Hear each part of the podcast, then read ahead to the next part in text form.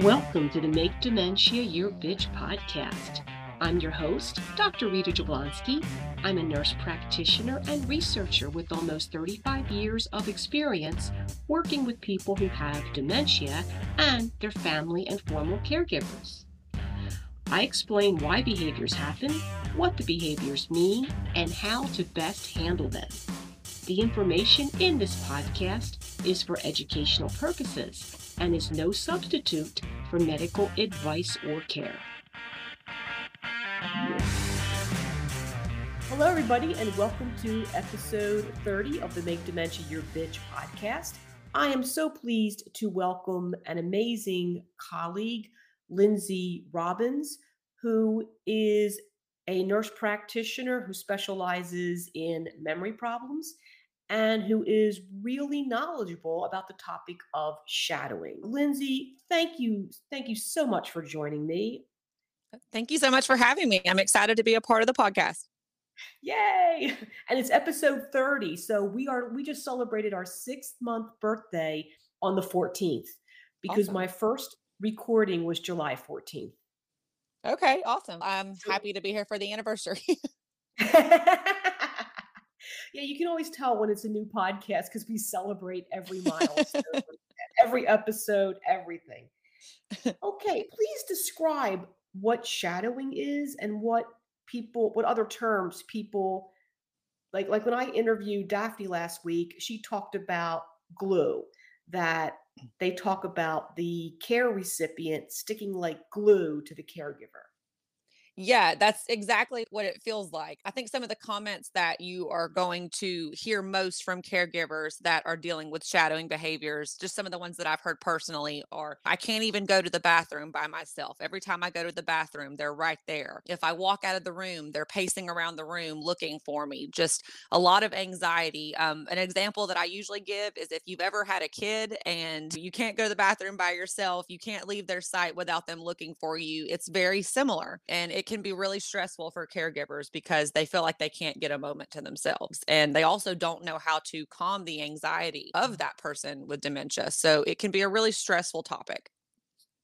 So, in your knowledgeable perspective, is shadowing an anxiety issue? What do you think causes it in people living with dementia? So there's really a number of things that I've seen um, in my research that you know kind of point to it. A lot of it obviously is anatomical. As the brain shrinks, the neurons and things like that control the mood and familiarity and things like that. Do you know they do shrink, and there's the anatomical basis behind it. But there is a very large anxiety standpoint to it as well. In general, human beings just innately are, tend to be more fearful in situations, so being alone in the dark, being with strangers, experiencing the rapid approach of someone, hearing loud noises, that there's just this innate fear of unwilling separation from one's attachment figure at any stage in life. And so there's this instinctive response based on awareness of increased danger and the risk to survival. Even when a patient with dementia has this memory issue, they still have that instinctive response. And whether it be a spouse or a, an adult child, a caregiver, when they don't, when they lose sight of that caregiver, they're anxious, they're nervous, they're scared because they don't feel they don't have the compensation mechanisms to be able to protect themselves like they used to. So there's really a lot of components to it. Wow, it, it does sound really complicated. From what you were describing, it almost sounds to me like the brain realizes it's degrading, if you will. It realizes it's not operating to its full potential. So, more protective aspects come in. I guess our old friend, right. the amygdala, just doesn't give up. That's exactly what it is. And I have a lot of patients with um, what's you know primary progressive aphasia that their language centers have really declined and they're not able to express themselves. And their caregivers will often tell me it's he knows something is wrong but he can't express it. And you can see that he knows something is wrong in his anxiety response, whether it be restlessness or rubbing the fingers, rubbing the legs. I had one patient that would become so anxious when he couldn't express himself or when his wife would um, walk out of the room that he would rub his pants so hard that he would actually rub holes in his pants. And so there is obviously a very strong anxiety component to it. What would you say to a caregiver who is experiencing this shadowing behavior? Because it's always good to know why it's happening. But I've had caregivers say, Awesome, you just told me why. What do I do about it? The first thing I would tell them is to breathe, to relax, because one thing that I've seen mm-hmm. in my experience is that patients with dementia are very responsive and sensitive to the tone and the behavior of their loved one. So if you are anxious and frustrated, that's going to feed off onto the patient that has dementia. They are going to sense your response and become more anxious themselves. But the most important technique that I would teach them is distraction. I watched a video recently in some of my research about a patient that was experiencing shadowing behavior. And it was a patient, a female patient with dementia, and her husband was at the table trying to pay some bills. And the patient was just very confused. She felt like she needed to be doing something. She kept asking questions. She kept saying, When are you going to be done? How long is this going to take? And the first segment of the video showed what I would consider a non beneficial response. The husband was very agitated. He was very frustrated. He was very short with the patient. And it, it caused a lot of turmoil for the patient. She was very upset. And then later on in the video, it showed an example of a, a technique that was calming to the patient. So, mm. what this particular caregiver did was went and got a load of towels and sat them on the table. And while he worked on his bills, did things that he needed to do, the patient was folding towels.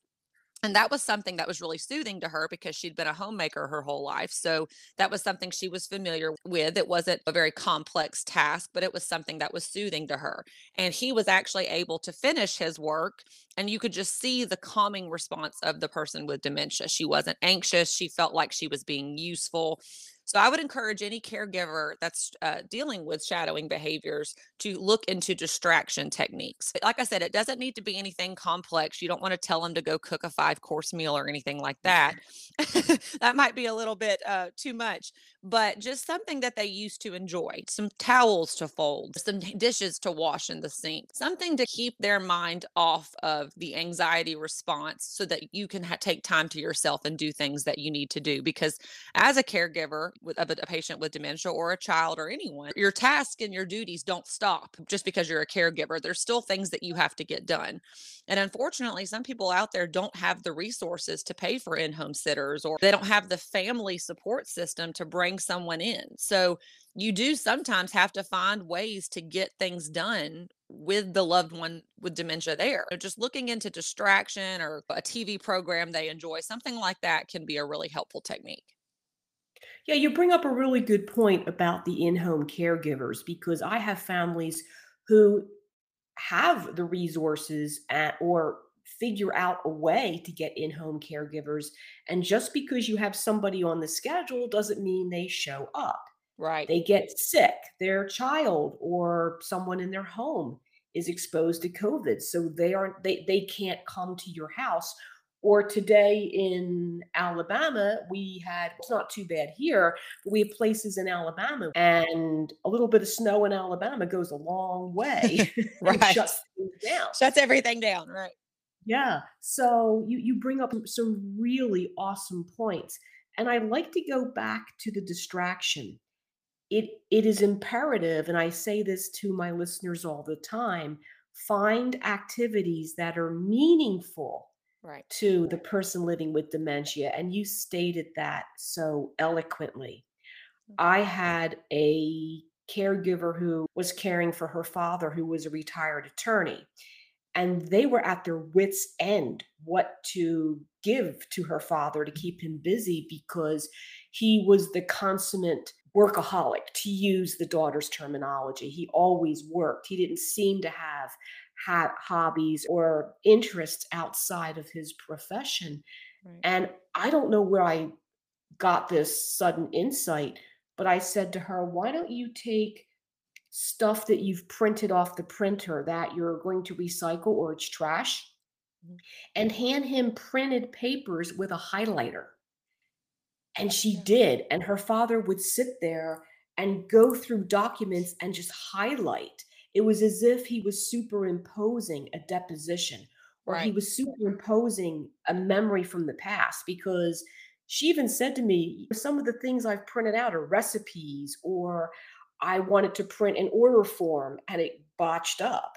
So she would go around and collect newspaper or just collect magazines and tear out the pages and, and put them together in it with a clip and stick it on a legal pad and that would keep her father busy for at least 30 minutes. That's a really good idea and i think it brings out an important point that it, it's important to realize that not every distraction method is going to work for every patient. It has to be something centered to something that they enjoyed prior to the dementia. So, whether that be working or laundry, dishes, sorting something, just something that they enjoy. Because for me, if you handed me a bunch of papers related to the business world, I'm not really going to enjoy it. But if you hand me some laundry, that's something I'm used to doing. So, I can, I could do that all day. So, it needs to be something centered to the patient's interest. And, and, that's really good that you bring that out because I had a caregiving couple. It was the husband caring for the wife and I made some erroneous assumptions based on their age. I made some assumptions that she was a homemaker. So I kept telling him to give her household chores, and it mm-hmm. actually made her worse. Right. She would lock herself in the bathroom. And then when I, when a different family member brought her to the appointment and I was able to ask questions, I found out that he was 30 years military. So he was always deployed somewhere and the wife would take care of the family business. So she had a housekeeper to handle laundry and she was the one in the home office with a adding machine and a bunch of invoices. Wow. So we yeah yeah it took uh no no joke about three different visits and I couldn't understand why she was getting more and more agitated and then I realized I was the dodo head because I didn't ask the right questions. I made assumptions. And I joke with my kids all well, my kids actually joke with me and, and they've determined because I've said to them it may not be a matter of if I experience dementia. I live long enough, it may be a matter of when. and my son was the one who said, We'll get you in the nursing home. We'll tell you there's a research study and we'll just lock the door behind you. So my kids already have a plan, and my, my daughter said, "Yeah, we'll just give you an iPhone version eight or whatever you know we get from the Smithsonian, or a clipboard and a pen, and just have you walk around and collect data." So yes, my kids my kids already have a plan. I, it's always good to be prepared. it really is, and and I think that brings us to the topic of the need to have honest conversation. Family members, especially when you see people in the clinic, of giving them a heads up. Mm-hmm. This is what you can expect with shadowing, and, and think about ways you can take hobbies or interests or f- previous responsibilities and modify it. Because I think with shadowing, and, and you tell me, because you're the expert here, as the dementia worsens, does shadowing worsen or does it peak and then decline? So, what I have found just in my experience is that any type of behavioral incident, whether it be agitation or frustration, hallucinations, shadowing, they all seem to really peak in the moderate stage. That's when the patient is still ambulatory, they're still able they're starting that struggle where they're having difficulty you know performing self-care activities of daily living. And so that's when a lot of these compensation mechanisms start to i've seen that as patients progress into the severe stage where they're not ambulatory and they're not able to really perform any activities of daily living, that's when the shadowing behavior and things like that tend to subside. And so they are really strong in that moderate stage and it can cause a lot of frustration. And I've had patients tell me, we've tried this and we've tried that and nothing's really working. I had one patient tell we tried to put him in a respite group and he just was so anxious and agitated at the, the respite group that we ended up just having to come get him. He was trying to leave, he was trying to come find me it wasn't even worth it to try to get the, the respite. And so it can cause a lot of animosity between caregivers. It can also cause a lot of animosity amongst family members because if you have one sibling that's really stepping up and helping out, they might start to become more frustrated with the other sibling that maybe is not there all the time. And just in my research and in my case studies and things like that, I found a quote that really resonated with me. And it really helped me I use this a lot when talking to my caregivers because they're so frustrated. And it's important to remember that the person with dementia is not giving you a hard time, they're having a hard time. And so if you try to really just think of that in those situations, it lets you not become as frustrated because they're not doing this on purpose. They they can't help it. Is it frustrating for the caregiver? Absolutely. Do you feel like you can't get a second to yourself. But imagine being that person with the dementia that's going through this and imagine not being familiar with the most familiar of environments with your own home that you've lived in for 20 30 years. Imagine it being an unfamiliar place for you. Imagine not knowing what you're supposed to be doing what you're supposed to be who you're supposed to be with who the person that's with you even is. It's a very depressing thought and just trying to keep your composure and trying to be empathetic to that can really help with the situation yes you bring up really excellent points. And I love your quote because I often hear family caregivers tell me they we, we call it assigning intention where the mm-hmm. family caregiver will say oh he's just so nasty or she does these awful things and it hurts my feelings right. And i i really want to come back to your description of the familiar is no longer familiar. It's mm-hmm. like I woke up and where did my house go? Where did my family go? Where did my dog go? And, and it's important to have that recognition. And I think it's also important what you said earlier. We call it caregiver vibes, but watching as a caregiver how you are feeling because people living with dementia have difficulty understanding words as the dementia progresses, especially people with the primary progressive aphasia, mm-hmm. because as those temporal lobes start to go offline, their ability to make communication and make words becomes less and less, as does their ability to understand. And one of the things I, I try to explain to family caregivers, it doesn't matter. All the dementias may start, originate with problems in different parts of the brain at first, but as they progress to that moderate and then to the severe stage, all areas of the brain become affected. Right. I use the example of an upside down triangle where mm-hmm. the wide part of the triangle is in the beginning. So that helps us with diagnosis because when people come in earlier in the journey and they have specific features, it helps us to say it's X dementia or it's Y. And here comes the plan of care. But as the dementia progresses, everything starts to come down to that point where they need more and more care, and all the behaviors do show up. And I, have used a very similar example. I think of it as an Olympic race. Everybody starts out at their own different marker, but they all end up at the same finish line. And that's where you come in with the different types of dementia that so many people don't even realize exist. I think obviously Alzheimer's is the most familiar but the dementia with Lewy body starts out with hallucinations, resting behavioral disturbances. Alzheimer's is more of an amnestic pattern of memory loss. Primary progressive aphasia is the language, but they all end up at the same place. They all end up in the moderate stage of dementia where they're requiring more care and then eventually the severe. So while it is an important diagnostic tool to know specifically which type they have, at the end of the day, they're all going to experience the same type of behaviors. Yeah, and that's really important because I do have my own Facebook group. I also have, uh, I, I also watch and belong to other Facebook groups of caregivers.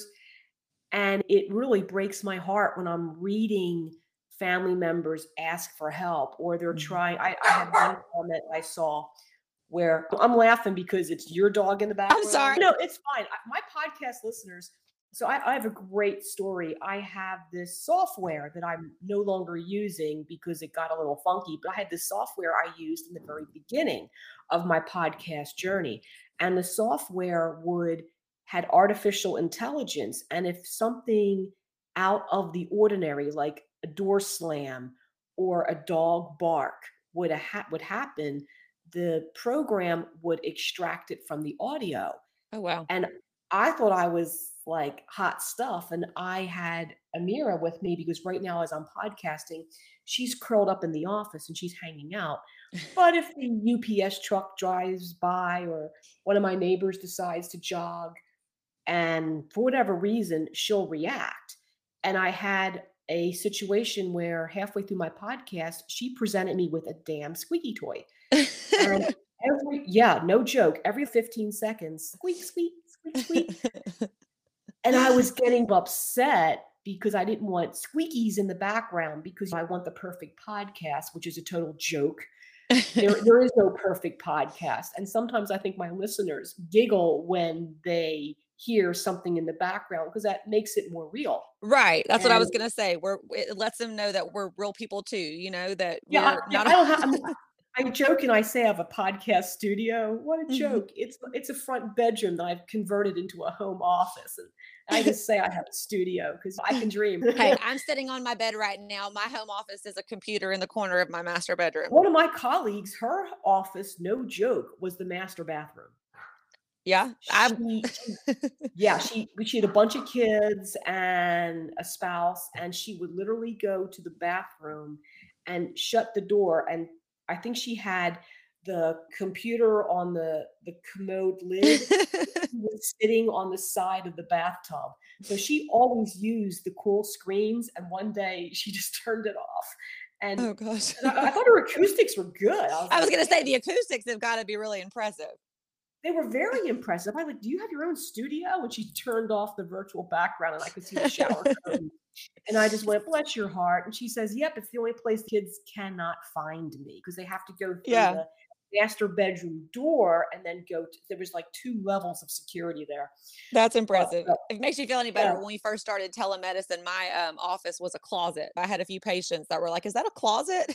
so, you do what you have to do. Yeah, and, and the important thing was we took care of our caregivers and our patients, and we exactly did it any way we could. And, and it was funny with that you talk about telemed. My family caregivers and my patients got to know all my animals because I would be sitting in front of my computer, totally professional. And I even turned my desk around so I have the gray wall behind me versus the closet door that my stupid cat would open. And I would be in the middle of a visit, and Gandalf, who's my big gray, he would just walk across the computer, look at the camera, and it, that often broke the ice because yeah. I, I could tell that the people living with dementia would look at the camera and be fascinated. Oh, is that your cat? And then they're picking up their animals, and then I'm shining the camera on my dog's face. but but getting back to hmm. the software, I always thought the software was getting rid of the squeaky noises. And I announced it to my hmm. listeners. Oh, my dog is squeaking her toy, but I have this great software. And then my daughter came over for dinner because we have dinner every Friday. And she popped over after work and said, I listened to your podcast. And I hate to tell you, mom, your software got rid of some of the squeakies, but you can still hear them. And and you're like, yeah, I have this software and you can't hear the squeakies. And then she says you pause and you hear squeak squeak. so she says either you're delusional or you need a refund on your software. Seriously. yeah, it was free software. I didn't pay for the enhanced version. But that was th- those are some of my great podcast stories and and and then to my fans in Florida listening, I always say if you get stopped by a trooper by the name of Jablonski, that's my son. He's the only awesome. trooper. Yeah, he's the only trooper in Florida, the surname Jablonski. And I said, if he stops you, please tell him to call his mother once in a while. Right. So I'm waiting for a 2 a.m. phone call because he works the night shift. Oh, yeah, it'll happen. It'll happen. Yeah, I, I can't wait. but it's but I think uh, I'm getting more and more listeners because in this podcast, we don't just talk about the behaviors. I listen to so many, I stopped listening to be honest with you, but I did check out other podcasts to get a sense of what are other people doing. And I have the blog and I have followed other people's blog.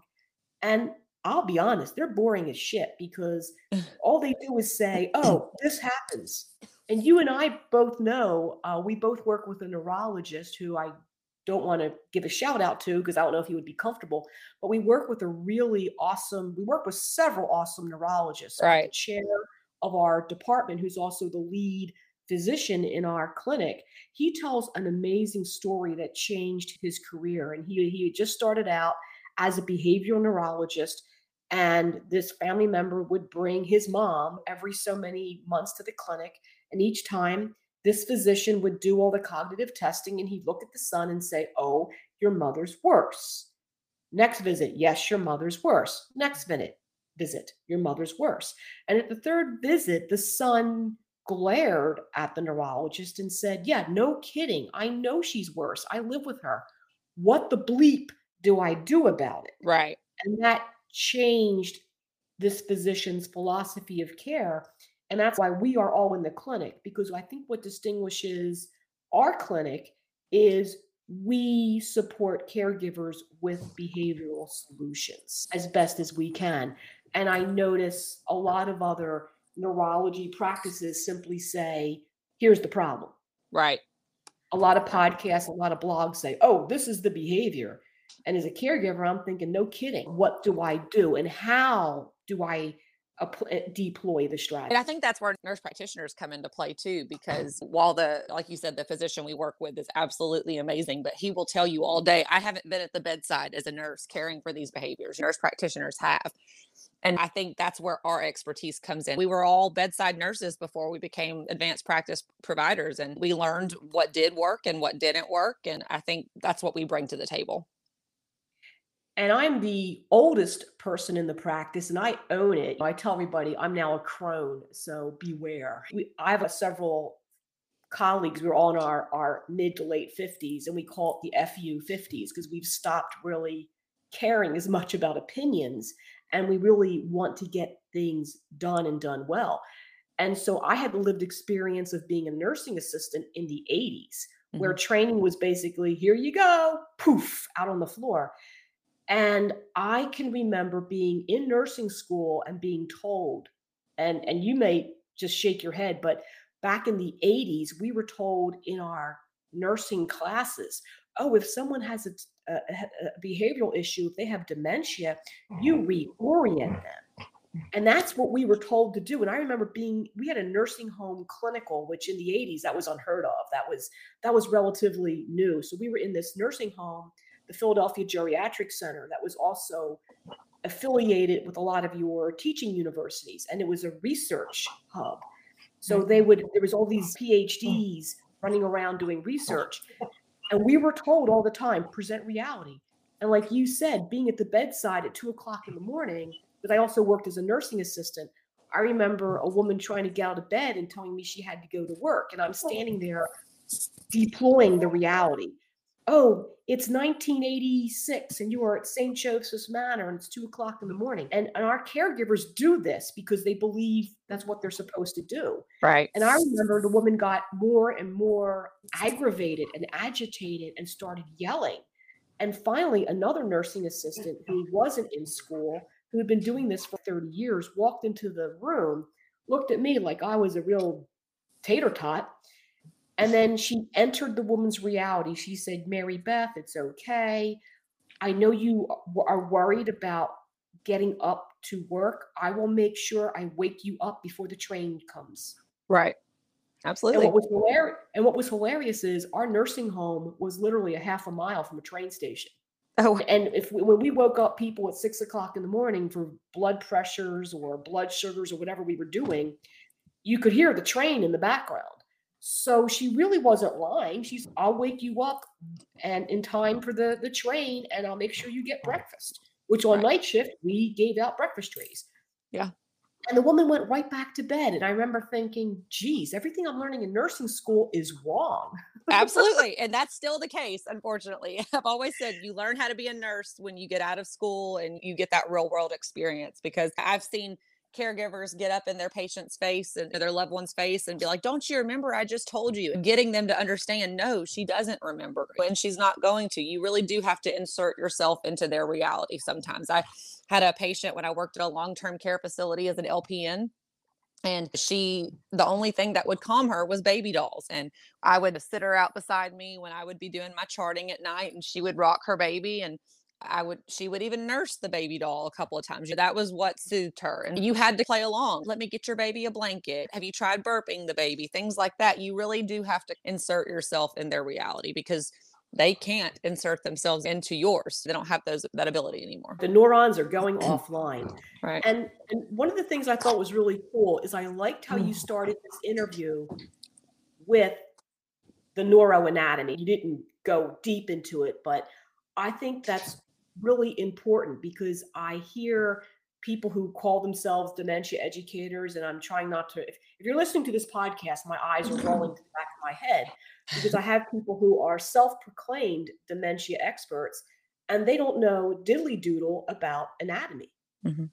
And I'm not saying you have to go dive deep and know where the insular capsule is, but you but those of us who are truly legit experts and Lindsay, you may not think you're an expert, but you are. And same you. with the other you you are. The, the other members of our, our practice are all like pretty freaking awesome. And it's because they do understand and we continue to learn neuroanatomy. To our Right. listeners, we will sit and look at MRIs in the clinic and we, we play a game called What Did the Radiologist Say? and What are we looking at? Because many, yeah, many a time we'll get a report and the report will say normal aging. And the running joke in the clinic is if I can see it, we call it, you know, the Helen Keller diagnosis. Because if I can see a change on an MRI, I'm not as skilled as, as Lindsay and my other colleagues. But if I can see something on the MRI, it's pretty damn obvious. and uh, we, I mean, and it really helps. And I know you do it too. I will bring the MRI up in the room and I will point to different places in the picture and say, there's where your shrinkage is, and that's why you're seeing X behavior. right. And now what we do about it. So I think Right. that's a really important trait that distinguishes what we do and the services we provide with a lot of other alleged experts. We know the brain and we continue to learn about it, and it all starts with. So you're listening to episode 30, my interview with Lindsay Robbins. And I'm going to pause for a second. We're going to take a real quick break. And when we come back, Lindsay will talk more about shadowing and best practices. So don't go away.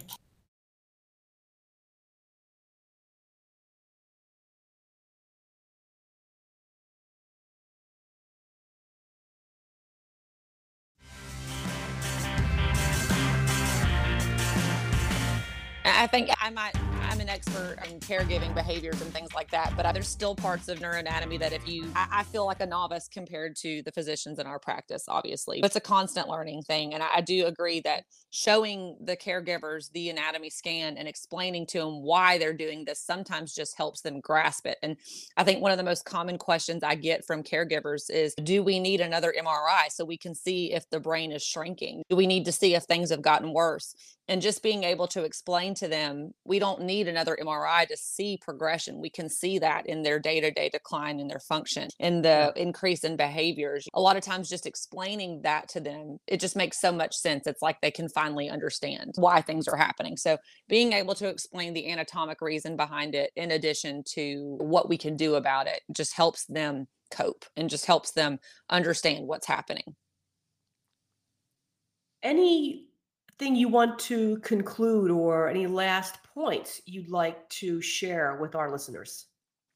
Yeah, I guess just uh, the only other thing that I can I could talk about shadowing all day for the sake Oh, of please do. entertainment. I will uh, just keep it minimum. There are medicines that can help. I, I know that it sounds like a really minute intervention just to distract patients, and it, it may get to the point where distraction methods do not work. I have seen patients become so agitated that no amount of distraction is going to be helpful. So don't lose hope if you're a caregiver dealing with this right now. Talk to your provider about medication options. There are medications such as citalopram, Lexapro, things like that that are serotonin agents that can help reduce some of the anxiety associated with the shadowing behaviors. If they're very severe, we can we we do sometimes prescribe stronger medications such as mood stabilizers, antipsychotics. Sometimes benzodiazepines can help too, but we try to use those as a last resort just because of the side effects of those medications. Obviously, if somebody's following you around the house and you're giving them a medicine that sedates them, there's the increased fall risk.